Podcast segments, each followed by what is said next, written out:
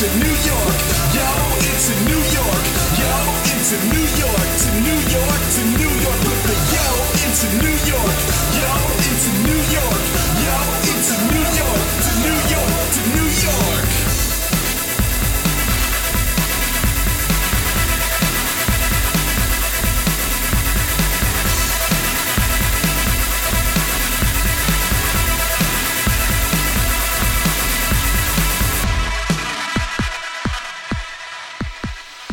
Welcome to Crash Chords Autographs.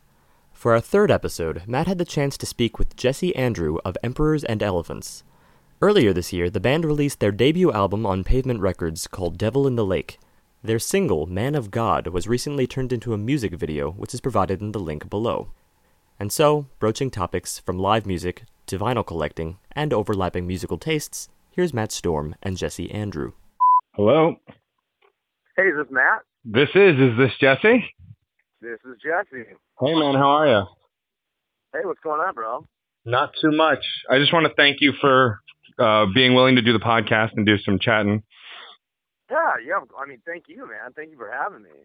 Uh, it's my pleasure. Um, uh, I befriended Shauna through uh, Hed PE because I did an interview with uh, Mark Young from there, Oh, and nice, nice. he was a really nice dude. And so then I reached out to Shauna again. I was like, well, I've you know I got the the podcast, and I'm trying to start a new podcast that's mostly just interviewing. So you got any other guys? And she sent me you guys over. So um, I checked out So the here we are. Yeah. Um, uh, but yeah, so thank you for agreeing to do the show. Up front, I want to say that I really love the record. Um, I think that it's great. It takes me back. So I'm a 90s kid. That's when I did most of my musical development. So 90s, Yes, sir, yeah. 2000s.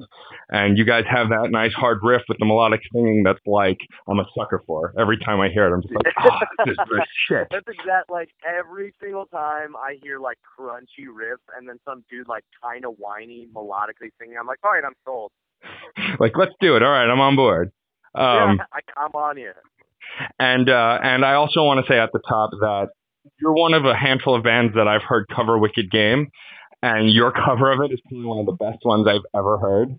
Um, Thank you. uh, that said, I mean, also uh, who doesn't love you know the original one by Chris Isaak? I mean, yeah, Chris.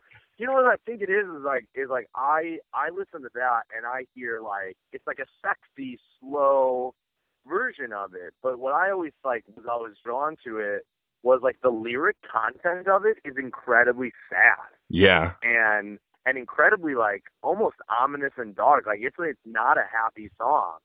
But when you listen to that original, you you almost get swept up in like just the melody of it, and you kind of lose the fact that like it's a really sad song. And so I think like when like HIM did it, and and like Stone Sour did it, like those bands, like they kind of touched on on like the darker side of it, and and so that's when we kind of melded together. Like we kind of took like the heaviness of of the HIM like music aspect of it, but I wanted to sing it like me. You know what I mean? Like Yeah. I didn't want to sound like Corey, like because Corey Taylor does it like more stripped down. It's more acoustic, and then HIM is very very him. You know what I mean? Yeah. Like very very like European synthesizers, like over the. I wouldn't say over the top, but it's just very him yeah. kind of wanted to do it like if Alice in Chains covered that song, how would it sound? You know what I mean? Like, Hell yeah, no, I totally get that, and and it and that comes through. I mean, it it yeah. it, it gets you to hear the song in a different way, which is always fun. Um, Well, I don't know about you, but I always feel like when people cover songs and I hear them doing it exactly the way it was, I I just say to myself like, well, why don't I just listen to the original? You know what I Yeah. mean? Like if you're gonna do it exactly, and then there are those other people that just go way too left field with it, and you're like, wait, wait, what? Like what just happened? Why why are you doing this? But so you kind of have to find that happy medium with covers where like you do it your own, but you kind of have to do the original justice. yeah, But totally. Um, so the uh, the the first thing I want to ask is so um, this this album was sent to me by Shauna, and you know I see that it's on Spotify. I don't see other albums. So is this your debut album with this band? Yes, yes. This is this is the first. This is to be honest. This is. Um, I mean, maybe not so much Randy because Randy was in Texas Hippie Coalition and whatnot, but this is for the majority of us our first you know, actual like freshman attempt at like putting real music out there. You know, like uh Jeff and Jason had a few bands in the nineties.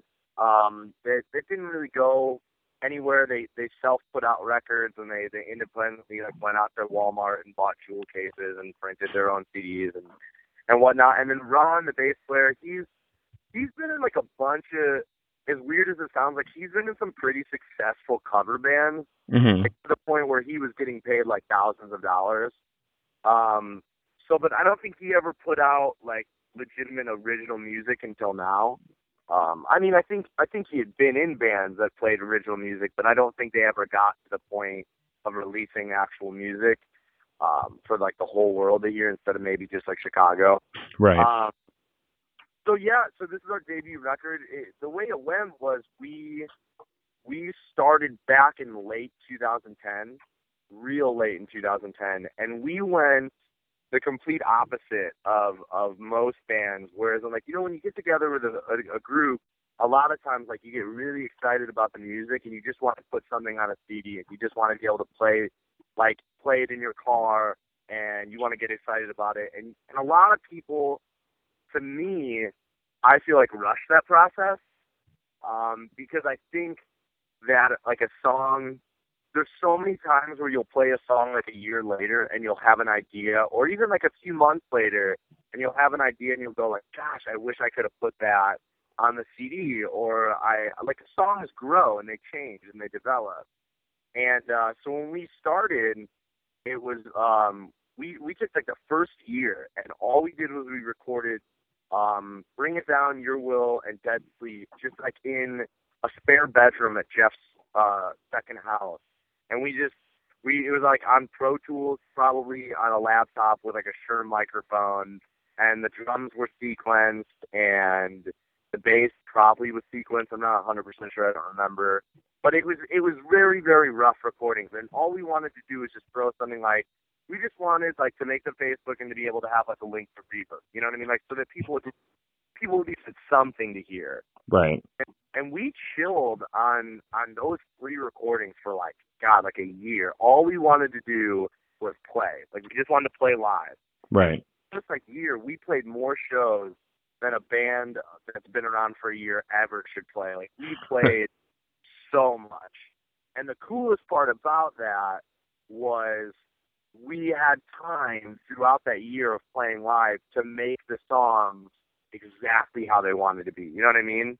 Right. So, so when it came time for the record to, to be recorded, like two years later, they were exa- like, we probably saved so much money and so much time doing it this way because when we went into the studio, like, there was no sudden changes, there was no like spur of the moment changes. It was like these songs were exactly how they needed to be. You know what I'm saying? Yeah.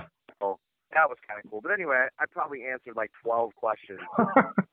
well, I like an I like an excited an excited partner in conversation. It makes it a lot more Yeah, interesting than someone big just like yes, no, yes, no. Like yeah, exactly. Yeah, yes, exactly. No. Um, Right. my ne- my next question is so how early? I mean, this is kind of a cliche and cheesy question, but I always like to get a little bit of a history of of a band or a performer. So how long have you been singing for? Is this something that you've done since a little kid, or you discovered it in high school? I, you know what? I never get tired of this question because it, I think it's like you said, it's really important. It, it helps you kind of like understand the person. And for me, um, it started in like seventh or eighth grade. Like my my friends, like there was one friend that was a drummer, and one friend that was a guitar player, and one friend that was a bass player, and they had this band called Mama's Mistake, and we were they were awful. They were time that you know it was the greatest thing on earth. Um, and so it came time for them to like, you know, it was it was it was legitimately like it was like my five best friends, and so I kind of felt like, well, hey, I want to be part of this. Like, come on. So we got together and like I was terrible. I didn't know what I was doing. I didn't know how to sing, and we played probably like three or four shows in like a backyard, and we probably played we played like Freebird and like Tuesday's Gone, and we played like Paranoid. I'm not saying easy singing because Ronnie Van Zant and Ozzy are incredible singers, but like Sure. when it really when it comes to like cover songs, you can kind of suck singing those songs and like if people are drinking, they're okay with it. You know, like Yeah. oh, you know, like you you don't have to sound good. Um, so I mean that's that's kind of where I got my first like itch for it. But I would say like freshman sophomore year, like I wasn't even part of a band. It wasn't it wasn't even like kind of a thing I was I was thinking would ever turn into a thing. But I would just get school and go and like smoke weed in my mom's basement. And I had this old like five CD changer, and I had these speakers that I like built into my ceiling, and I would pretend that a pool cue was like a microphone. I would get high off my ass. this pool cue was a microphone, and I would play like Pearl Jam 10 and Of course. Utero by Never by Nirvana and like Core by Stone Temple Pilots and like 16 Stone by Bush and like Superunknown by by Soundgarden. Like I would put those five or six records in and and I would just sing them. Like that's all I would do. I would go to school at like 10 a.m. and I would have no friends because they were all in school and I lived like 10 minutes away, so that was a total problem because it was just too easy to walk to. Uh, so I would, yeah, I would just sit and I would, and I would sing. And I, and to be honest with you, I didn't even know if I was any good. You know what I mean? Like I, right. for me, like I didn't really know, but I knew that like I could sound decent. Like I could sound kind of like the record. And and so not so much Soundgarden at the time because that's that's a whole beast that's hard to accomplish. But I could sing like Nirvana and and sound decent. Um, and so one day, like I just had my buddy Drew, who was like a really, you know, that guy in high school that's like really good at music, and so like he's he's the kind of guy where like he was like two years older, he was a senior, so he was kind of cool. And Yeah. guitar and he was in like he was in the biggest like high school band at the time. So I always thought he was so cool. So he did school with me one time and he was like, Hey, what do you want to do? And I was like, Well, I have kind of like this makeshift studio in my basement because at, by the time that this had happened I had got like a mic and a P like a little PA and I had a guitar or two and and so I, I kinda just invited him over and he was like, "Hey, what do you want to, you know, you want to jam a little bit? Show me what you got." And so I just played a few Nirvana songs on guitar and sang. And he goes, "Dude, you are the worst guitar player in the world." He goes, "But you can fucking sing." And I was like, like I, I didn't think I could.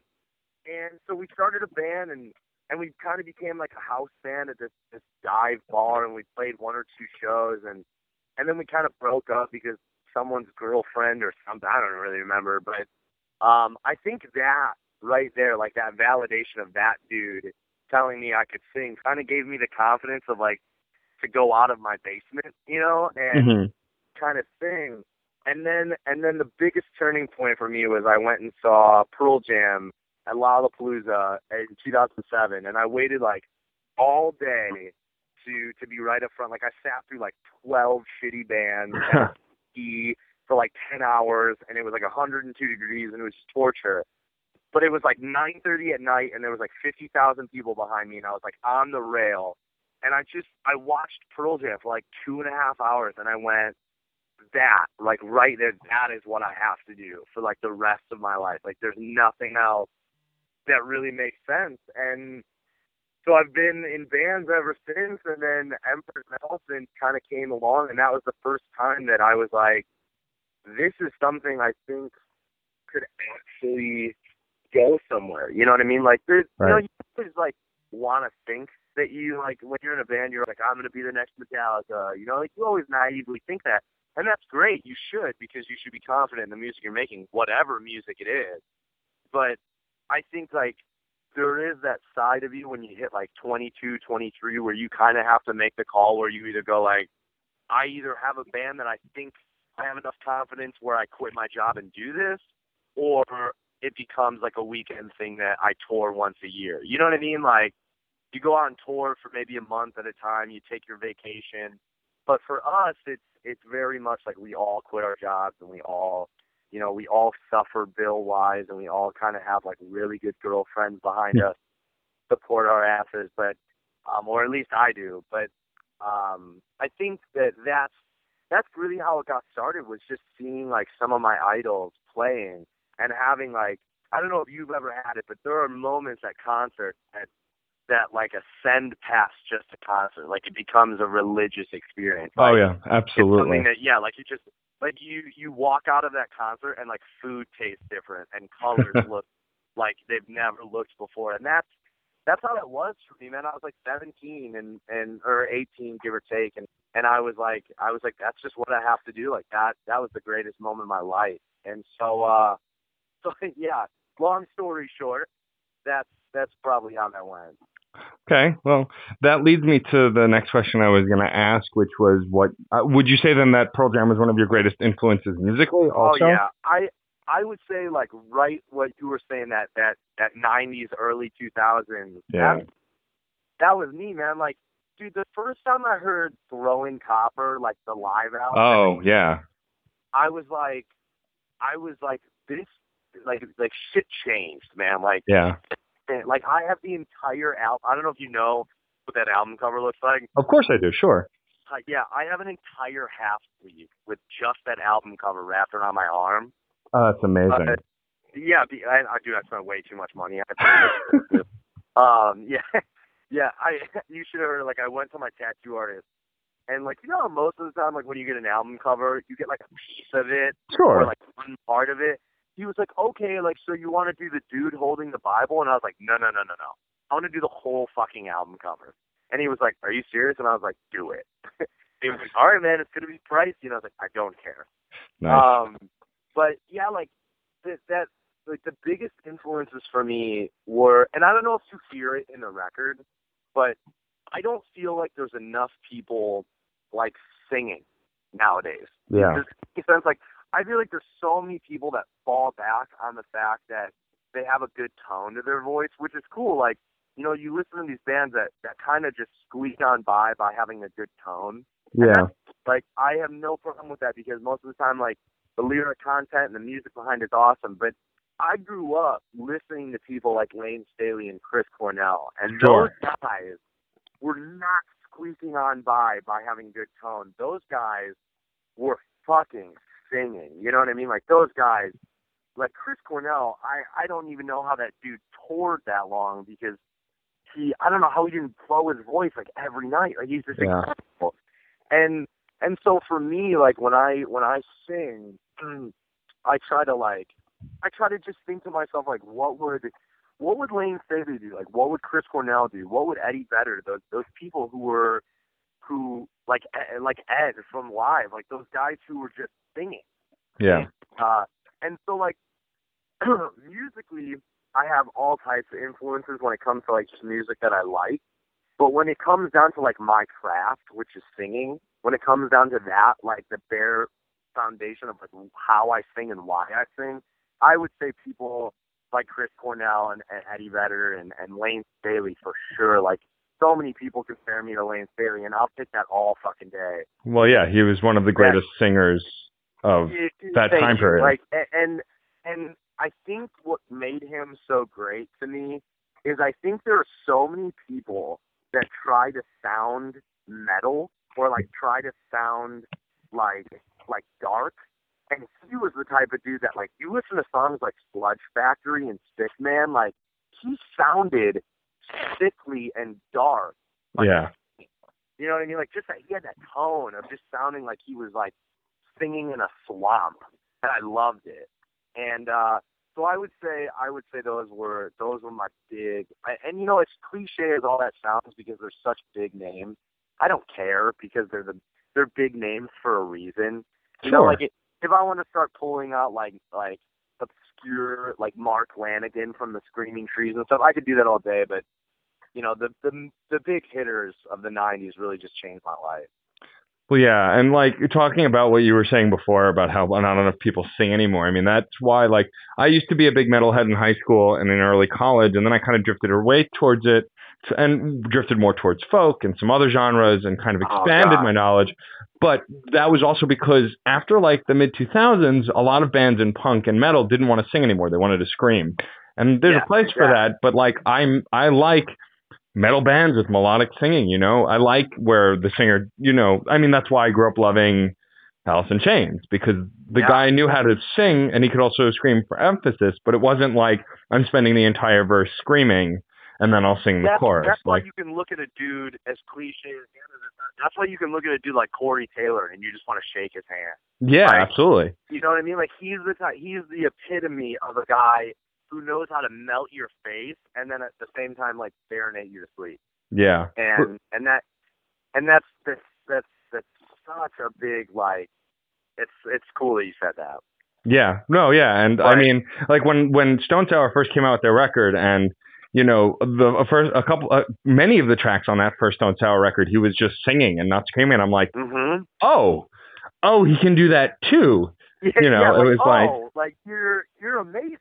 Like, Yeah, Um, and and especially because like subliminal verses hadn't even come out, so Slip- Slipknot was strictly like Iowa screaming. You know what I Yeah. mean? Like, and then that Stone Sour album dropped, and you were like, wait, what? Like, this dude is is just.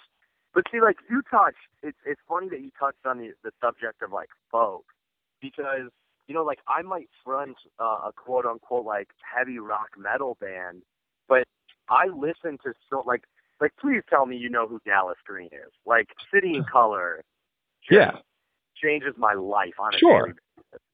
And and and like I listen to like Ray LaMontagne and and like the Civil Wars, like just like I listen to obscure like random acoustic artists like like Ron Pope is incredible and hmm and I think so many people tell me like or ask me, you know, like in interviews or or even people have come up and asked me like, if you have any advice for singers or, or musicians trying to write, I always tell them I'm like, listen to folk and pop music. Like Yeah. listen to good pop music like Stevie Wonder and listen to like this like really good like listen to the Beatles for God's sake. Like those guys no and then and and if you want to go for lyric content, listen to folk music. Listen to folk music as much as you possibly can.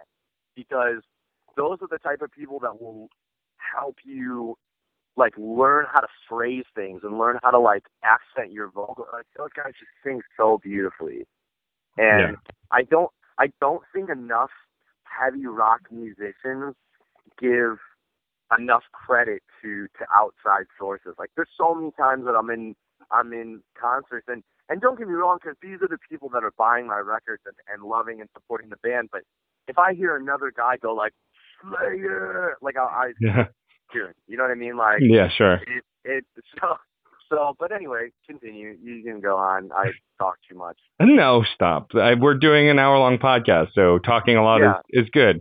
Um, so uh, I saw um, earlier today that you guys are actually going on tour with Tantric. Um, Yes. Which is awesome because I'm a fan of theirs as well. I I got Yeah. into them in the 2000s because they again they fit that kind of a, you know Pearl Jam kind of feel where they they're they're rock and rollers but he can sing. Um, Yeah. uh, when you how long are you guys gonna be out on tour for? We're gonna be with them for about. I think it's like it's roughly around like 20, 22 shows. Mm-hmm. Um, and and I think there is like this one. I think we're gone from like the fifth or sixth, or maybe I think maybe the first show is the seventh. I think the first show is like the sixth or the seventh. I'll have to look again, and then it goes until the 16th, Mm-hmm. and then we're home for like three or like four or five days, and then we go back out until the end of the month, like the 29th or the 30th. I think it's the 29th. cool. Um, so roughly it's like probably like 20, 22 shows or something like that. But it's so cool because we're on the same label as them. And um, to, to just like wake up every day and say to myself, like, I'm on the same record label as like Tantric and Soil and Smile Empty Soul and Yeah. And like that's that's just such a surreal thing to say because it's like I remember me and my girlfriend were, we were in the car just today we were talking about like I remember being 15 and buying Scars by Me by- too. and, yeah, and and I remember like of course like Halo like made me buy the record Sure. um, and because like you know that's that's your that's your gateway. Um, that's the that's the whole reason that singles exist. Is it's the gate. And I remember like the exact day that I went to Best Buy, or it might have been Fye, and like went and bought that record and got into my freaking Ford Mercury and and popped it in. And I remember just thinking like, this is the greatest album of this year. Like this Yeah. is and and if you want to go, I was just talking to my girlfriend. If you want to go with a guy who took heavy ass music and knew exactly when to scream and exactly when to sing, like Ryan does it perfect. Yeah. Because Ryan knows how to write a catchy vocal melody. Ryan knows how to to sing, and then at the same time, like he is in your face enough when metalheads are like, yeah, like this is fucking ballsy.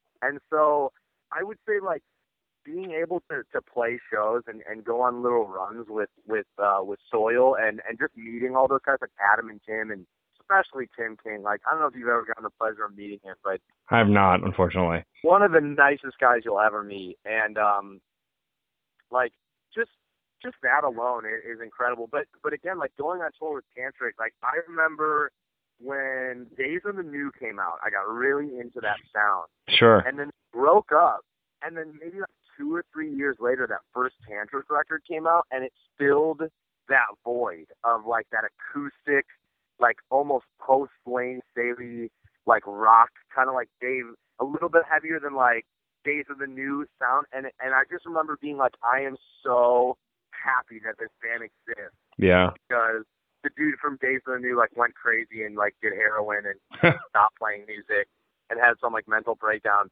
And I remember being like really upset that that band because Tantric is completely into that post grunge Sure. Days of the New sound, but they do it.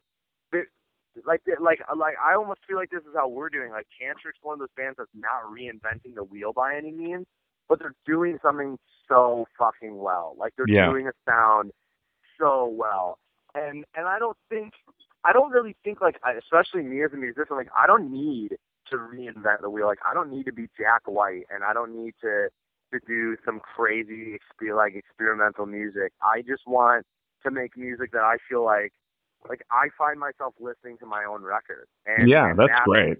That that's a great feeling because it's like this is the music that I want to listen to, and it's Yeah. and I always say like in the last five years, you have Alice in Chains coming out with two records, you have Pearl Jam coming out with two records, you have Bush coming out with a new record, you have fucking Soundgarden after 16 years coming out with a new record, you have you have like um the Mark Lanegan from the Screaming Trees making it's like this music is not dead. Like no. this music is not and you go to those concerts, you go to a Pearl Jam concert and and it's selling out in five minutes to sixty thousand people. Yeah. Like these and you go you go to an Alice in Chains concert, there's not an empty seat in the house. It's like this music is alive and well. It's just so many people are riding the coattails of like that that that cookie cutter like radio friendly rock. And Yeah. don't me wrong, like I love bands like Feather and Shinedown. Like those guys are fantastic, but I don't know I don't know if I have that in me. Like I maybe Yeah. maybe maybe down the line I'll I'll sell my soul to to buy a but I don't know. I it, In the modern internet age, I don't feel like you need to do that anymore. There's so many ways to get your sound out there that it's like you can do what you do well and still get somewhere with it. I mean exactly like there there- like I just watched uh, uh, a YouTube thing. I think it was from a, a year or two ago, but it was this great interview from Trent Reznor Mhm. that was talking about how musicians should completely embrace the internet and stop being afraid of it and and stop thinking that because people don't buy CDs anymore that the music industry is dead because though music like actual tangible CDs and record sales might be at an all-time low concert attendance and touring is at an all-time high yeah. because with the internet, I mean, dude, when you went on tour in 1970, the club would, the club itself would have to make flyers and put it around, and clubs don't fucking do that anymore. Like, Nope. I haven't, I've played probably 200 shows in the last year and a half, and maybe like four of them made flyers, all posted on their Facebook, and they all posted on their Twitter, and they all posted on their Instagram that we were going to be there. Because yeah. what it is nowadays. You don't go out at you don't go to Kinkos anymore and print 200 flyers and take two hours out of your day and walk around. Like you just don't do that. Yeah. Facebook and 700 people see it within a matter of a millisecond. So I think like the internet is is a great thing. Like I know we embrace it. We try to post like, and we don't try to take ourselves too seriously. Like you know we don't just post like we are going to be here. Like we post pictures of like us in our underwear at the hotel room at three in the morning because that's what you want to see. Like when I go on a band's page, like if I just see a bunch of flyers, it's like, all right, cool, that's boring. But like you want to see those like behind the scene moments of bands like being human beings. Yeah. Relate so much more to it. So so I I, I think your initial question was like how long we're going on tantric. Yeah. Uh, so I'm gonna shut up. it's fine. like a complete rant, but um, Well, I mean, your rant brought to light a lot of really cool stuff that that I thought Yeah. I, I was the only one who thought. So, like, I I think I'm starting to get the sense that we're close in age, if not the same age.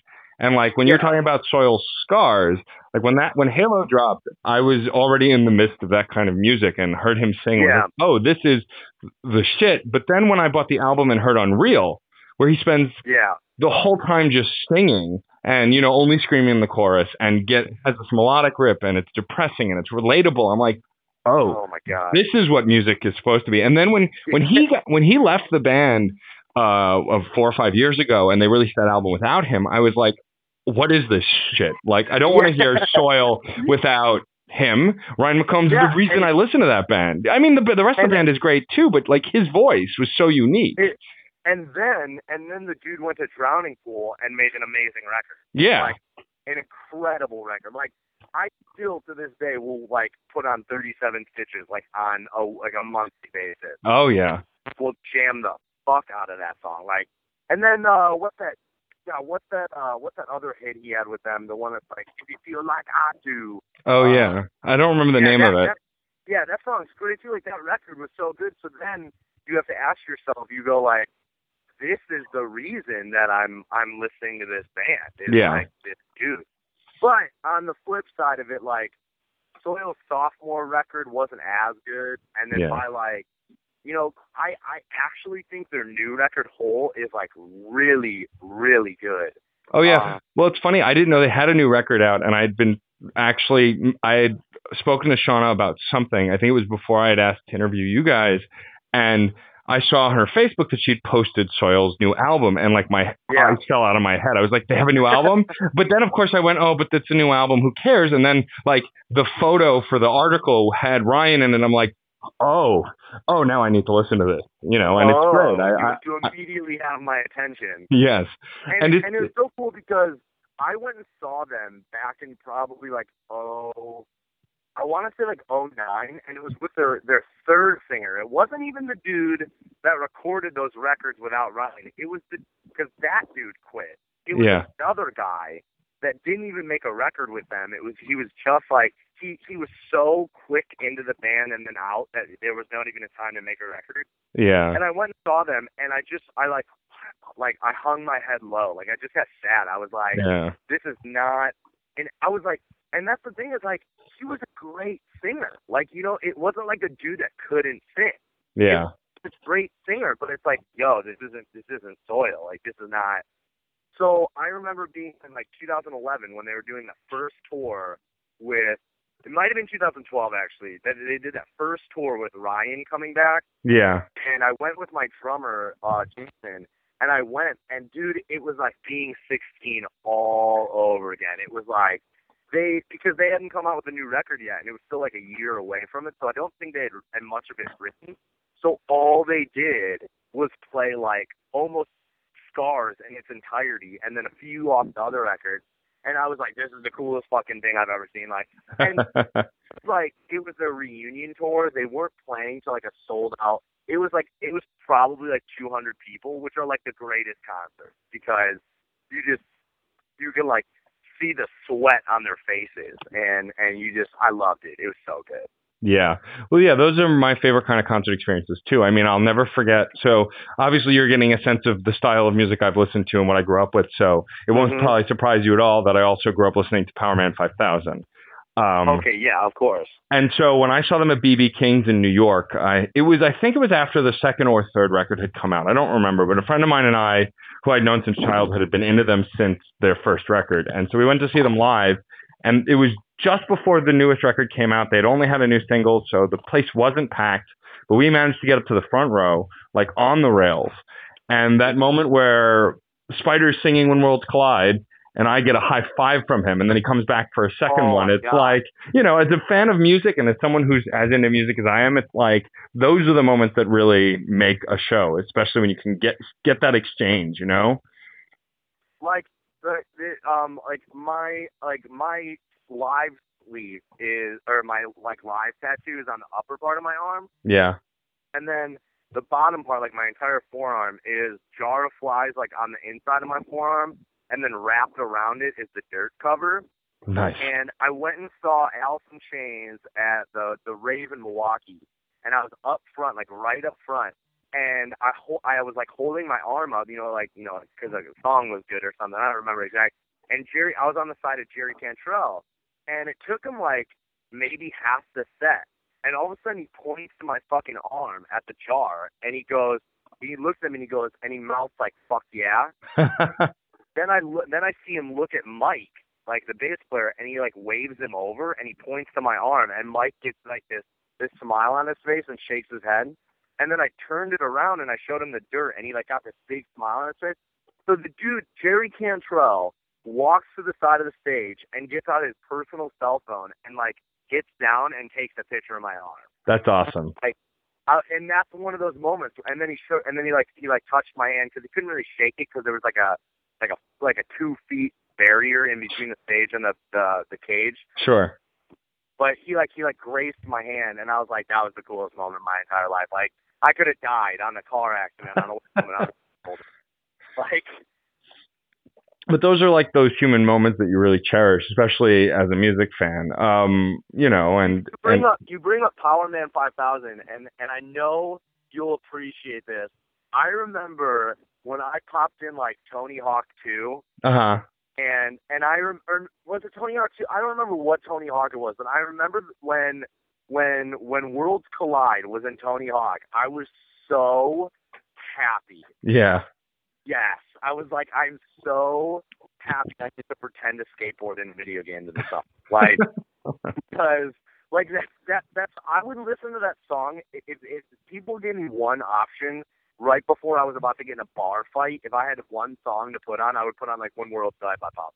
Yeah, of course, sure. That's like the best That's- fighting that's song.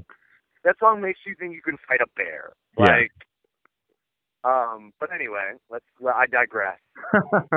um, so uh, speaking of is sort of a segue with Tony Hawk, I, I meant to ask. Um, so you're obviously on tour and you'll have downtime. Do you have a preferred pastime during downtime, either when you're at home or on tour? Like do you Um, play video would say games? like okay, so I manage. I actually am one of the few. I'm a very lucky guy when it comes to to jobs. Like I have a job that allows me to go touring. I as dude as random as it sounds, I have tattoos on my hands, my neck. I I manage a dry cleaner. Right. Wow. It's totally totally fucking random. And uh like everyone I tell that to, and like even my friends are like, I don't I don't get you. Like I don't get how you have that job. Um, and to be honest with you, I don't really understand it either. Like my friend was picking up dry cleaning one time, and and I and there was like a, a help wanted sign. And I was like, hey, can I have a job? And they were literally like, yeah, you start on Monday. And I was like, okay. And that was like five years ago. So it was cool because like I put my time in for four years. I never missed a day of work. I was always on time, 20 minutes early. I did everything I could to help out. Like days that like I wasn't supposed to work, I took shifts and like when they needed a new boiler, like I went and like drove with them and like helped them look. I did every. I was a perfect employee for four years, and then when the album came out, and I knew that like I was pretty like since January we've only been home probably three months, um, and then the other like collectively when it came to like weekend runs and week long tours and three week long tours and two week long. I mean we've been gone almost like probably half the year, and I knew that like when that time came, I was either going to lose my job or my my boss was going to like support it. And luckily for for right now, fingers crossed, knock on wood, she has completely supported me and and she allows me to do that. So so I do work a lot, but um if, if we're going downtime, I would say I'm a big vinyl junkie. Oh, nice. Uh, I I have I have a really nice turntable, and I don't have one of those stupid like Urban Outfitter fucking box vinyls that like record players that every hipster seems to have nowadays. Like I spent some hundreds of dollars on my record player, and I have a I have a 1970 like power amp, and I have some nice speakers. And I would say like I on my weekends, like my girlfriend, luckily, like when we first started dating, we we both kind of got like I had always been into it, but and she she kind of always like wanted to get into it and like was always like she always thought it was really cool, but I don't think she ever really had like someone that was equally as into it that would like go with her. Um, so when we started dating, like we kind of got into this habit of like just kind of like like Google mapping record stores and just going to find them. And uh there's been a few times where we get there and it's like it doesn't exist anymore. Yeah. Um, or there's been a few times where like it's like completely underground music and like it's all things that you like never heard of. Or there's like you occasionally get those ones that are like just death death and black metal. um because for some odd reason like vinyl's really big in death metal and like black metal, like it's all printed on vinyl. wow. Um, and yeah, it's weird. And but somehow, like, I love and hate the fact that vinyl is like coming back. Um, because I hate it because there's like so many douchebags who are like, "Oh, I love vinyl," and you're like, "No, you don't. You don't, because you own an Urban Outfitter fifty dollar box record player, and you own like Lana Del Rey. Like, all right, you're cool." Um, uh, I also, but I love it because there's so many bands that are reprinting albums on vinyl, and then there's so many bands that are like printing their records on vinyl now, like new ones. Like Cedar just put out their first vinyl record, like they just came out with a new record, right. the first one to ever be printed on vinyl, and that's so cool because vinyl sales are at an all-time high in the first time in 30 years. Yeah. So I I do love that. Um, I have a I have a miniature pincher uh named Romeo that's like 10 pounds. I would say he's a, a pastime and a downtime hobby. Like he's a full time job, man. Like this I'm sure. ass, but he's like the coolest dog in the world, and I love him. And I spend a lot of time with him. And then I would say like Netflix.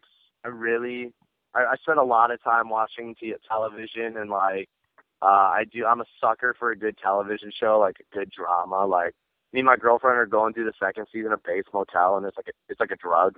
Oh, nice. Yeah, I heard good things about it. I haven't actually seen it.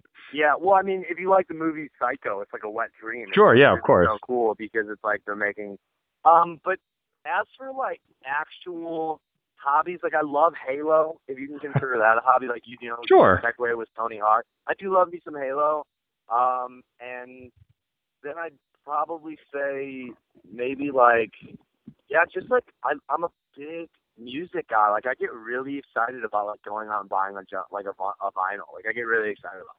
Yeah, I'm um, I'm the same way with CDs. It's I feel like CD buying CDs a dying art, but I like having the physical media because the art book and you know who took the photo, if there's a band photo, all the details about the band, who they thank. You're Like, just like me. Like yeah, like I get excited about pant like the insert. yeah, we had. So I do another podcast besides this one. It's a review sh- album review show where we either it's me and two co-hosts. Either we'll pick an album and review, or if we have a guest come on, they'll bring an album that influenced them or that they really like, and That's we'll review it. And so most of the time, unfortunately. someone, I'm totally down. Yeah, if you're in town in New York, I would love to. Um, but Yeah. you know, it's one of those things where like since we're doing an album every week, it's tough to always buy the album. So sometimes we'll look it up on Spotify or on Bandcamp. And like we had a moment where we were reviewing Muse's new record a, a year or so ago, and one of the songs had really intense orchestration, and we couldn't Yeah. figure out if the lead singer who writes a lot of the music wrote the orchestration. And we checked Wikipedia, we Googled it, we checked their website, couldn't find it. And at one point I just said, you know what, if we had the effing CD, it would probably say it. You know?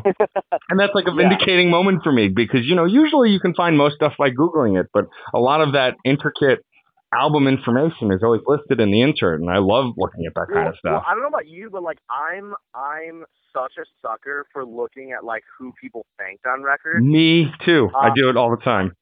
I do it all the time, like, and especially like I love when like I I don't love it because it's obviously really sad, but like if a band member passes away and then a record comes out like after the band member passed away, like I I'm a sucker for if they throw their name in there, Yeah. if they say like thank you on there, like like when Black Gives Way to Blue by by in Chains came out, like the day I bought it, the second I bought it, before I even popped it in, I like went to the thank you section and read like the big paragraph that they wrote about Layne Of course. it was going to be in there. Like I knew they were going to Of course. Um, and then like, and then, like you said, you find out these little tidbits. Like the last song off of off of Black Gives Way to Blue is this like really pretty. It's a song called Black Gives Way to Blue, and it's about Yeah. Layne. And it's like a two minute song, and it's like Jerry on guitar and then piano in the background. And I was reading through it, and fucking Elton John did the piano on the record. That's awesome. I didn't know that. And so then I got really excited that I saw his name, so I Wikipedia'd it, and I found out that he was recording in the studio that they were recording in, and they passed each other in the hallway, and they ended up having a conversation. And Jerry said that like they were having they were having some studio musician uh, or no some producer sequenced the piano, and Elton John um, asked you know like what the what the song was about, and he read read the lyrics, and he knew the story about Layne, and he goes, dude, I don't want you to pay me a dime. I don't want to get any credit on the record. Like, I don't want you to publicize. It. Like, I don't need you to freak out about. It. He's like, but I'd love to write the piano to the song. And so, like, Elton John just came into the studio with Alice in Chains and like laid down this piano to, do. and I would have never known that. I mean, maybe one day I probably would have stumbled upon it on the internet, but like I knew right away because I was reading the insert of a CD. It was like, and you, you like I'm a I'm a sucker for that stuff. Like I'm I'm such a junkie for just like reading into like meanings behind songs and like where. Yeah. And I don't know about you, but I'm a really big sucker for producers. I love knowing what bands work with what like what producers because I just I think that that like so many people who don't understand music like overlook how important a producer is. Sure. Um, you know, like the like the biggest like whenever people are like, oh, are producers really that big of an influence? I always tell people Bob Rock ruined Metallica. Like, and the, there's a reason that Bob Rock ruined Metallica because Bob Rock was the producer for all those records. Yeah.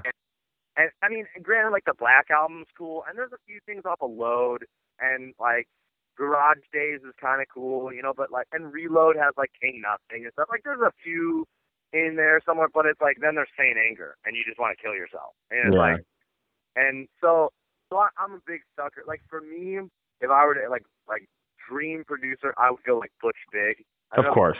is, but yeah, like, dude, he's a drummer for Garbage. He did fucking Siamese Dream. He did Nevermind. He did like 21st Century Breakdown by Green Day. Like, he did all these. He did the newest Foo Fighters record, and he's doing the new one with them too. And it's like, this dude just has this repertoire of like these incredible records that you never like. People who don't pay attention to stuff like that don't give that the credit that it deserves. That like those records are so good because that guy has the ear to give to make the best that that band can be. You know what I mean? Like a, Sure.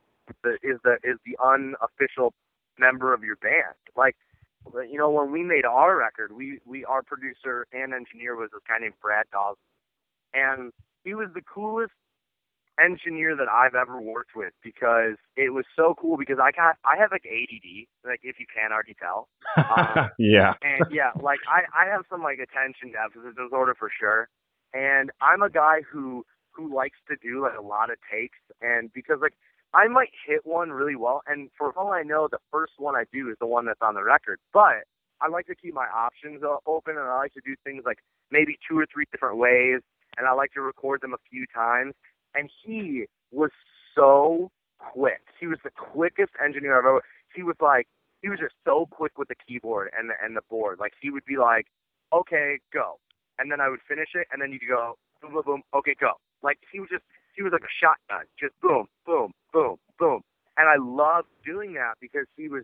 I've worked with producers of other bands where it was like, okay, that take was really good. Do you want to talk about like no, I don't want to talk about anything. I just want to do it. Just do it over and over and over and over again. I want to talk about this.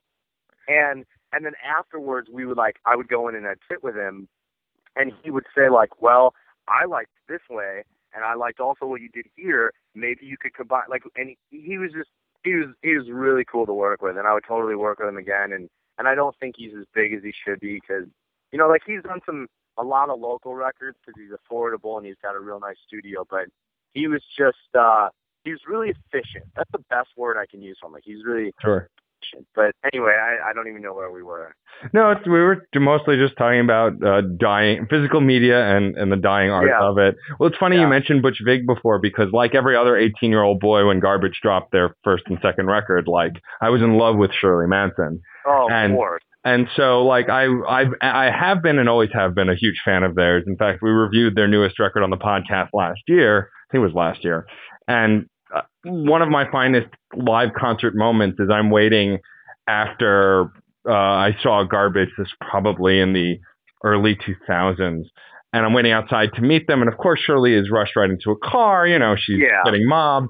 But like Butch stops, shakes some hands, and I got to shake Butch Vig's hand. And it's like one of those Oh, things where, of course, then I tell all of my friends who are into bands but not that into Garbage and don't know producers well. I was like, I met Butch Vig, and they're like, who? I was like, They're like, the Ah. fuck is Butch Vig? yeah.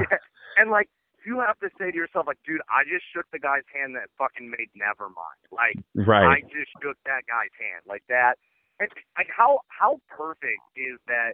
That he one of the coolest things I like about him is he is a producer, but he is also a musician. Like, I, And an incredible musician. oh my god, he. From what I understand, I, I bet you're you're probably even a bigger garbage fan than I am. From what I understand, I, I'm pretty sure all of the dudes in garbage are all like really seasoned, like session, like been around the block musicians. Like they're all accomplished in their own right. Um, and then they kind of all formed together and made. You know what? I think I think those guys all probably sat around and went, let's just do what the smart thing is, which is get a really hot girl that can sing, and we'll kind of be in the background and we'll make a million trillion dollars. Like, Well, when I when I had read about them last, I mean, essentially, like Shirley said that like she was a poor girl that didn't really have, and, like could sing but didn't have access or anything, and like the three of them had this band, but it wasn't really going anywhere, and they needed something different, and they were like, well, let's get a, a singer that would pol- be polarizing for like you know some dude is singing over an electronic band, okay, whatever, who cares? yeah, but they got Shirley, and her voice was so spectacular, it brought the music to a whole new place. I mean, the first time anybody heard "I'm Only Happy When It's Rain," it's like, like that song was one of the defining rock songs of that year. Oh my god, like that. I remember when my like my sister's. I think my sister's like give or take when the time of the year it is. I think she's like seven or eight years older than me, and uh and so like a lot of my like my first concert when I was nine was she bringing me to Tool. Like that was that was Wow. like, that was my first concert, dude. That was that's the way to start thing because. I mean, we can talk. We can talk Maynard James Keenan all day because Maynard James fucking But he's done everything. He can do whatever the hell he Yeah. wants at this point. It- And the- does. The fact, the fact, I, I mean, this is going to be an ADD moment, but uh, the fact that I, I have, I have gotten the pleasure and the honor of seeing him in Tool, A Perfect Circle, and Puscifer. Wow. And um, yeah, and and the coolest thing is about him is he takes on a completely different persona for each one of them. Like Tool, he is very much just a piece of the puzzle. He stands in the back. He's very much like this is. He goes like this is Tool. Like this is not the Maynard James Keenan show. This is Tool, and he he makes his voice an instrument. He doesn't make his voice like part of the show. And then in a perfect circle, he takes more of like that front man kind of persona. Like he still kind of chills in the back, and he's not really like he's not like Jonathan Davis kind of front man, but he's a little bit more interactive, and he's a little bit more like he does get in to the edge of the stage, and like he does like show you his face and whatnot. And then in in Puscifer, I went and saw them. You don't see them. You'll never see them at like an arena or even like a festival. You see them at like theaters yeah. um like more like 500 600 seats and it's very like uh you know like i don't know what you have in new york but uh for us it was like the cadillac theater and the chicago theater like those those old like ballrooms that transferred into theaters kind of places Sure. and it was really cool because he talked the whole time like and i was like dude i've never even heard you talk this much in an interview. He's real personal and there's a lot of showmanship like there's props that go into the show. He changes outfits into like crazy wigs and sunglasses and he like takes on characters with accents. And it was so cool because i was like you are the dude who can do three individually successful bands and do three completely different things. Like there are so many bands who struggle just to do one thing well. You know what I mean? Like just Yeah. one band well. And this is a guy who can take and not only is he doing personas, but merchandise. Everything looks different. A Perfect Circle has their own logo. Puscifer has their own logo. Like Tool has their own style of videos and T-shirt. It's like this dude's just a marketing genius, and and I have so much respect. But back to garbage. Garbage is amazing, and uh, it's awesome that you shook Butch Butch Vig's hand because that's amazing. Thanks. Yeah. Um, Um, it, it's it's just it's one of those things that, and I'm enjoying the fact that you take this. Pa- it, it it shows in your album because I've gotten very intimate with it over the last couple of weeks listening to it, and that's it's awesome. Thank you so much. Like that's that's so cool. I mean, but it's one of those things where talking to you now, it makes your album even more like, oh, now I really get it. Like you clearly care about music, and like if someone like I've I've dabbled with guitar, I'm hoping to learn a little more, but like I'm not an I'm not a musician. I'm a fan of music. I have a production ear, and you know my fiance is a musician, so I'm really Yeah. into music. But I've always you know, it's why I started the podcast I started two years ago. It's like I've always listened to music with an analytical ear. Let me do something with it. Um, Yeah. And so listening to, you know, I listen to music on a different level and I can, I relate to it a lot. You know, I'm a more of an emotional listener and listening to your record, there's so many moments where I can tell it's personal, it's, it's cared for, it's taken well, you know, it's, it's built well. It's not like you're Mhm. some other 2000s metal band with a singer who can sing and you're just putting out whatever into the ether. This is something that stands out to me and everyone I've shared it with already who likes that genre of music has already fallen in love with it. So Thank you so much. keep, Like keep doing what you're doing. that means you know. It's like it, for me. Uh, you know, it's funny that you say that. You know, it's like one of my biggest things. And my girlfriend like rags on me, not rags on me, but she she likes to poke fun at it, but like in the best way possible. But because like we're me and my girlfriend are suckers for the voice. Like I don't watch Yeah. American Idol or The X Factor or anything, but like I love the voice. I don't know why. maybe it's because it's a little different and I feel like they actually care a little bit more. Like I, I like the whole idea of like them not being able to see you when you audition. I really like that because I think they're still like I hated when when Simon Cowell would be like, Oh yeah, you have a great voice but you're fat, so we're not gonna let you come. You know, and it's like yeah. dude, you know, and it's like, dude, John Popper from from Blues Traveler is one of the best singers in the world and he's like four hundred pounds. Like, fuck you, dude. Um and so like I uh, one of the biggest things uh, on the voice that they always talk about, and every time they say it, she she looks at me and, and just has this big smirk on her face, which is like, don't close your eyes too much. Um, and one of my biggest, I've gotten so much better at, at the last like six or seven months because we've been playing so much.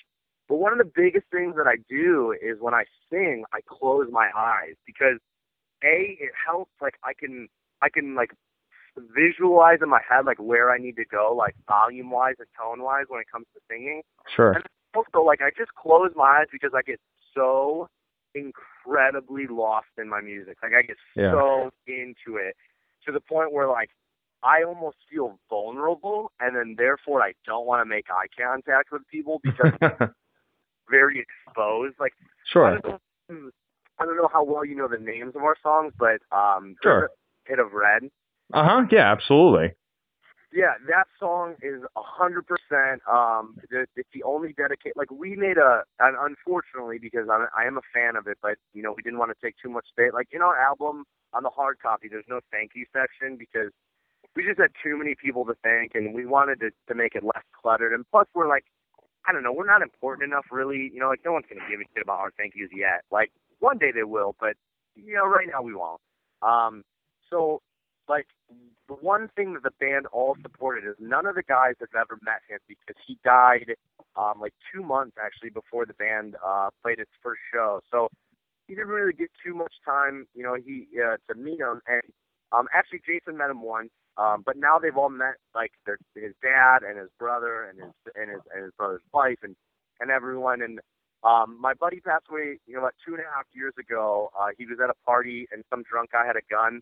Um, and he took he had never met this dude, um, and he took the clip out and forgot that there was one in the chamber and was wasted and started going around to people asking if he like he was pointing the gun at people's chests and asking if they trusted him, um, and he was like just joking around and messing around like being a fucking retard, and long story short, my friend told him to go fuck himself, and he pulled the trigger, and my friend was dead. You know, in 13 seconds. He That's terrible. And um, yeah, it was real messed up. It messed me up for a long time. And uh, he was, I don't know if you have one of these, but he was like, he was like the friend. You know what I mean? Like, Sure. Yeah. that guy that you do. So when it came time to to to write, I I wrote this song about him, and um, the band all were really supportive of it, and they all they all they always know that right before in a set I tell my story, and and I like to ask people to just be careful with guns and and to just to just just I you know because I'm I'm not a guy who who is against guns because I totally see why they're there and I totally understand the point of them, but it's like just be fucking safe. You know what I mean? Like, Yeah. don't- Sure. don't be an idiot about the shit. You know, like lock it up and and just know your shit. Like be careful. And um, so like they, they're really supportive of about it. And I remember like the first, maybe the first few months that we were playing it live. I remember like I couldn't even open my eyes. Like I couldn't even look at people. Yeah. Like I couldn't. I mean, I could look I, when we're singing "Man of God" and it's just about you know like fuck you and and I'm not gonna believe in this system. Like I can look at you all day long because it's personal and it means something, but it's like it's realistically it's more of an energetic song. Yeah. But then you have a song like "Hit of Red" where it was like it was talking about such an emotional thing. And and I, I just remember like being very very closed off the first few times being you know singing it live like Sure. very exposed and and right when it was done i remember wanting to get to the next song as fast as possible because i was like i just i was so emotional and i was like but now it's so cool because uh just everywhere we go no matter if it's five people in the audience or 200 everywhere we go someone comes up to me and says my son died five years ago or or my brother just died two months ago or my son took his own life uh, a year ago or or or my cousin every single show we play someone comes up to me and talks to me about a loss of their own. And it's just so cool to me because I know my friend it would mean the world to him and and he he was the biggest supporter of my dream and and he always came to every show and he looked great in a in a tight t-shirt because he was just cut.